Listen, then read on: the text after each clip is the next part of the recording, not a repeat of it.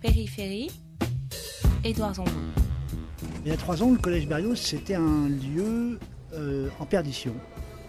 Un lieu évité par les gens qui auraient dû le fréquenter, un collège abandonné. Luc Leclerc du Sablon, je suis l'heureux papa d'un garçon qui s'appelle Max, qui est en quatrième au collège Hector Berlioz, dans le 18e arrondissement de Paris. Il y a trois ans, bah, c'était la catastrophe. Et un jour, les professeurs euh, ont dit stop, ils se sont mis en grève et des parents sont allés les voir en disant non, non, vous n'allez pas vous mettre en grève, c'est nous qui allons occuper le collège. Donc vous, vous serez payés, mais vous ne pourrez pas travailler. Et nous, on va occuper le collège, donc le collège ne pourra pas ouvrir. Parce qu'on en a marre de, se laisser aller. Voilà. Et ça, c'était euh, l'année 2014-2015. C'est quoi l'état d'âme d'un et d'une mère de famille euh, quand ils se retrouvent à dire que s'ils respectent la carte scolaire, la loi républicaine, tout simplement, ils vont mettre leurs gosses dans un collège ghetto, comme on dit.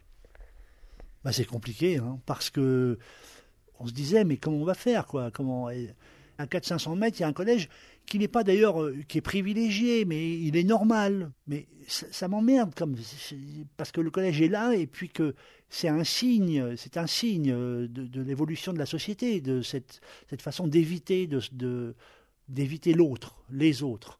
Donc ça nous, ça nous emmerdait, quoi. Ça nous emmerdait de ne pas, de, ne, de, céder à la pression. Donc on a dit à notre fiston, tu vas y aller, et puis on verra bien. Si, si ça marche, ça marche. Si tu es trop malheureux, t'inquiète pas, on va pas te sacrifier sur l'hôtel de la République. Quand on est dans le 18e arrondissement, on est confronté à ce problème de la mixité tous les jours. On a à la fois peut-être des quartiers parmi les plus riches de Paris et de France, Montmartre, disons, et puis les quartiers les plus pauvres, la Porte Montmartre, qui est un des quartiers les plus pauvres de, toute l'île de France. Et des fois, ce sont des quartiers extrêmement proches.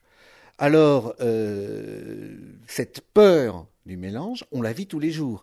Si on n'agit pas là-dessus, on arrive à une dégradation de la vie en ville. Philippe Dariula, adjoint au maire chargé de tout ce qui est scolaire dans le 18e arrondissement de Paris. Comme on sait qu'il y a des très grandes différences sociales entre les publics de différents collèges, on a décidé de mélanger les publics de ces collèges en faisant, en prenant deux collèges différents, dans termes de public qu'ils accueillent, et en leur mettant un secteur commun et en répartissant euh, les élèves dans les deux collèges de façon à avoir une parfaite mixité dans chaque collège. Le 23 novembre 2016, réunion à Collège Quasvox, tous ensemble, on s'est dit, bah, attendons de voir si les mesures, si les moyens sont assortis à l'ambition. S'il y a les moyens de l'ambition, il faut se mettre, euh, il faut, y aller.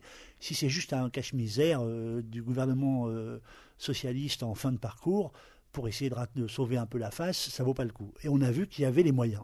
Mais alors, en face, on a vu que les, parents de l'autre collège, ainsi que les professeurs, c'est ça qui nous a quand même un peu heurté, vent debout, c'est pas de le dire. C'est une bronca, mais invraisemblable, avec des arguments euh, les, plus, les plus fous quoi, qui ont été avancés pour, euh, pour s'opposer au projet. Dans une société où le système scolaire euh, favorise une reproduction sociale très forte. Les parents des classes supérieures préfèrent euh, garantir euh, l'entre-soi qui leur semble garantir cette reproduction sociale. Enfin, quand on est un démocrate, c'est à ça aussi qu'on doit s'opposer. Le réflexe social que vous avez, auquel vous vous êtes heurté, c'est tout simplement la volonté de mise à l'abri des classes les plus favorisées. Exactement. C'est exactement ça. Quand on parle de mixité, tout le monde pense que la mixité, c'est chez les autres. La réalité, c'était l'inquiétude des parents vis-à-vis du déclassement social, le leur, mais aussi pour la réussite de leurs enfants. C'est pour ça qu'il faut, écouter aussi. Il ne faut pas uniquement euh, regarder de haut ces critiques. Il faut les écouter. Il faut rassurer. Ces politiques ne sont possibles, et ça a été le cas grâce à l'appui fort qu'on a eu de l'éducation nationale, que si des réels moyens sont mis à la disposition. Euh, par exemple, c'est simple, si on fusionne de collèges, il faut que, aligner l'offre de formation. S'il y a du chinois dans un collège, il faut que les enfants qui aillent dans l'autre collège aient la même offre de formation. C'est des moyens qui doivent être mis sur pied. Les parents du collège dit favorisés ont exprimé un refus. Il y a une phrase que j'aime bien citer, que j'ai entendue de la bouche d'une femme, le jour même où a été annoncée euh, l'idée de la fusion des deux secteurs, Quasvox et Berlioz, mais monsieur, je n'ai pas fait un crédit sur 25 ans pour voir aujourd'hui mon fils scolarisé au collège Berlioz. Parce que les gens, quand on leur vend un appartement rue Lamarck, rue Colincourt, rue Joseph de on leur vend la butte Montmartre, on leur vend pas la porte Montmartre. Et nous, on est plus près de la porte. C'est une histoire entre la butte et la porte, en fait. Voilà. Et c'est finalement, c'est assez joli parce que c'est l'histoire de la sociologie parisienne des 30 dernières années. C'est-à-dire que toutes les classes populaires sont poussées vers l'extérieur, vers la porte. Périphérie. Périphérie.fr. Nous ne pouvons pas continuer à voir se développer une vie et une ville qui est celle de la ségrégation, de la séparation, où le vivre ensemble est un vœu pieux et jamais une réalité. Or, s'il y a bien un endroit où ça va se jouer, c'est au collège. Le problème qu'il y a, c'est que c'est tellement lourd que des fois, euh, on hésite à s'attaquer à ce problème. Puis il y a des moments où on se dit, ben non, il faut prendre le problème à bras le corps. Et c'est ce qu'on a essayé de faire. Mais encore une fois, ce n'est qu'un début, hein, parce qu'on ne peut pas dire que la question de euh, la ségrégation, la question du vivre ensemble, ou à l'inverse, la question de l'entre-soi est réglée dans le 18e arrondissement. Mais enfin, au moins, on a posé notre petite pierre. Le directeur académique, le grand patron de l'Académie de Paris, Jean-Michel Coignard, vient, accompagné de l'adjointe de Madame Hidalgo, présenter euh, le projet et les moyens euh, qui vont avec. Il dit deux phrases et un homme se lève. J'ai compris après que c'était un des professeurs du collège Quasvox.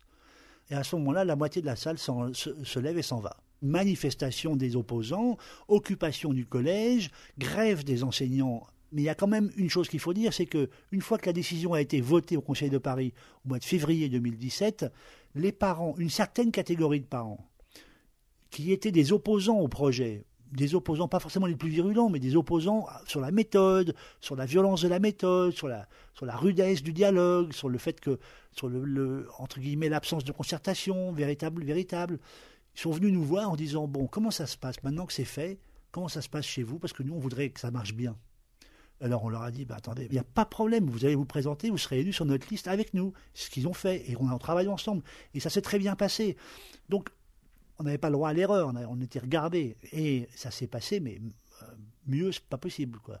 On a augmenté les résultats euh, du, brevet, on était à 85% de résultats au brevet, alors qu'on était euh, trois ans avant à 49%. Quoi. On a pu aller au projet pas uniquement parce que euh, les politiques ont pris leurs responsabilités jusqu'au bout, mais aussi parce qu'ils avaient le soutien d'une partie importante de la population. Est-ce que cette expérience de mixité scolaire a fait le jeu du privé? Alors ça a été mesuré un peu, oui. La différence est de 10%. Donc on a eu une augmentation de fuite vers le privé de 10%, mais nous avons dû avoir, nous avons eu aussi, et de façon assez sensible, à peu près équivalente, un retour du privé vers le public, ceci s'annulant à peu près pour le moment. Est-ce que vous pensez que cette mixité scolaire que vous avez amorcée sur deux établissements a d'ores et déjà des répercussions en termes de mixité sociale cette fois-ci? Est-ce que par exemple des amitiés nouvelles ont pu apparaître Oui, bien sûr. Et ça, alors là, on le voit, il suffit d'aller dans la cour de récréation euh, du collège Berlioz, du collège Coysevox, on voit bien que des jeunes qui ne se parlaient pas, non pas parce qu'ils s'aimaient pas, mais parce qu'ils n'avaient pas d'endroit pour parler ensemble.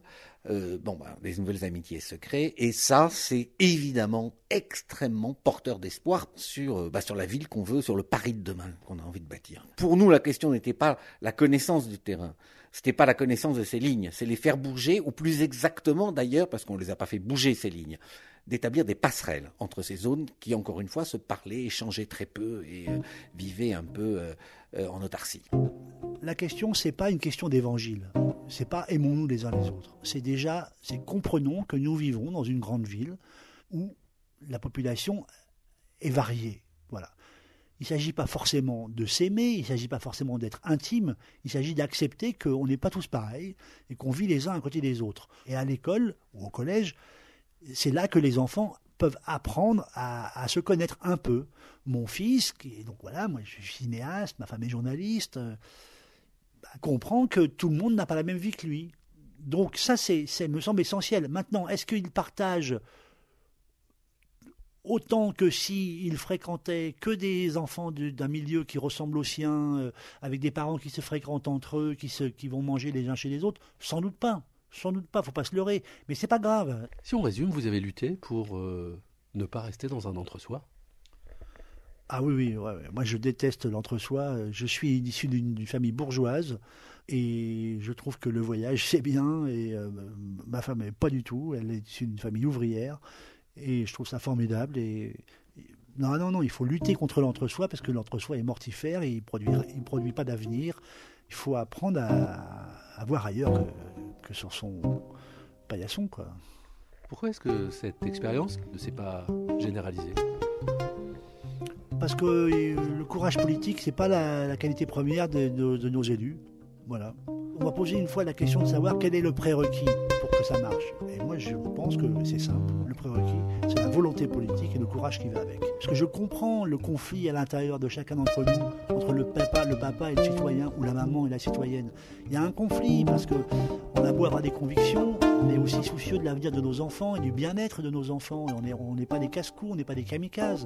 Donc je ne me sens pas du tout, du tout, du tout euh, juge. Euh, mais, mais néanmoins, euh, c'est qu'on doit aussi euh, savoir organiser la pensée, nos pensées, notre réflexion politique, en posant les éléments les uns à côté des autres et en voyant quelle est la solution. Il faut réfléchir, il faut penser, quoi. Il faut arrêter de dépenser, il faut penser, quoi.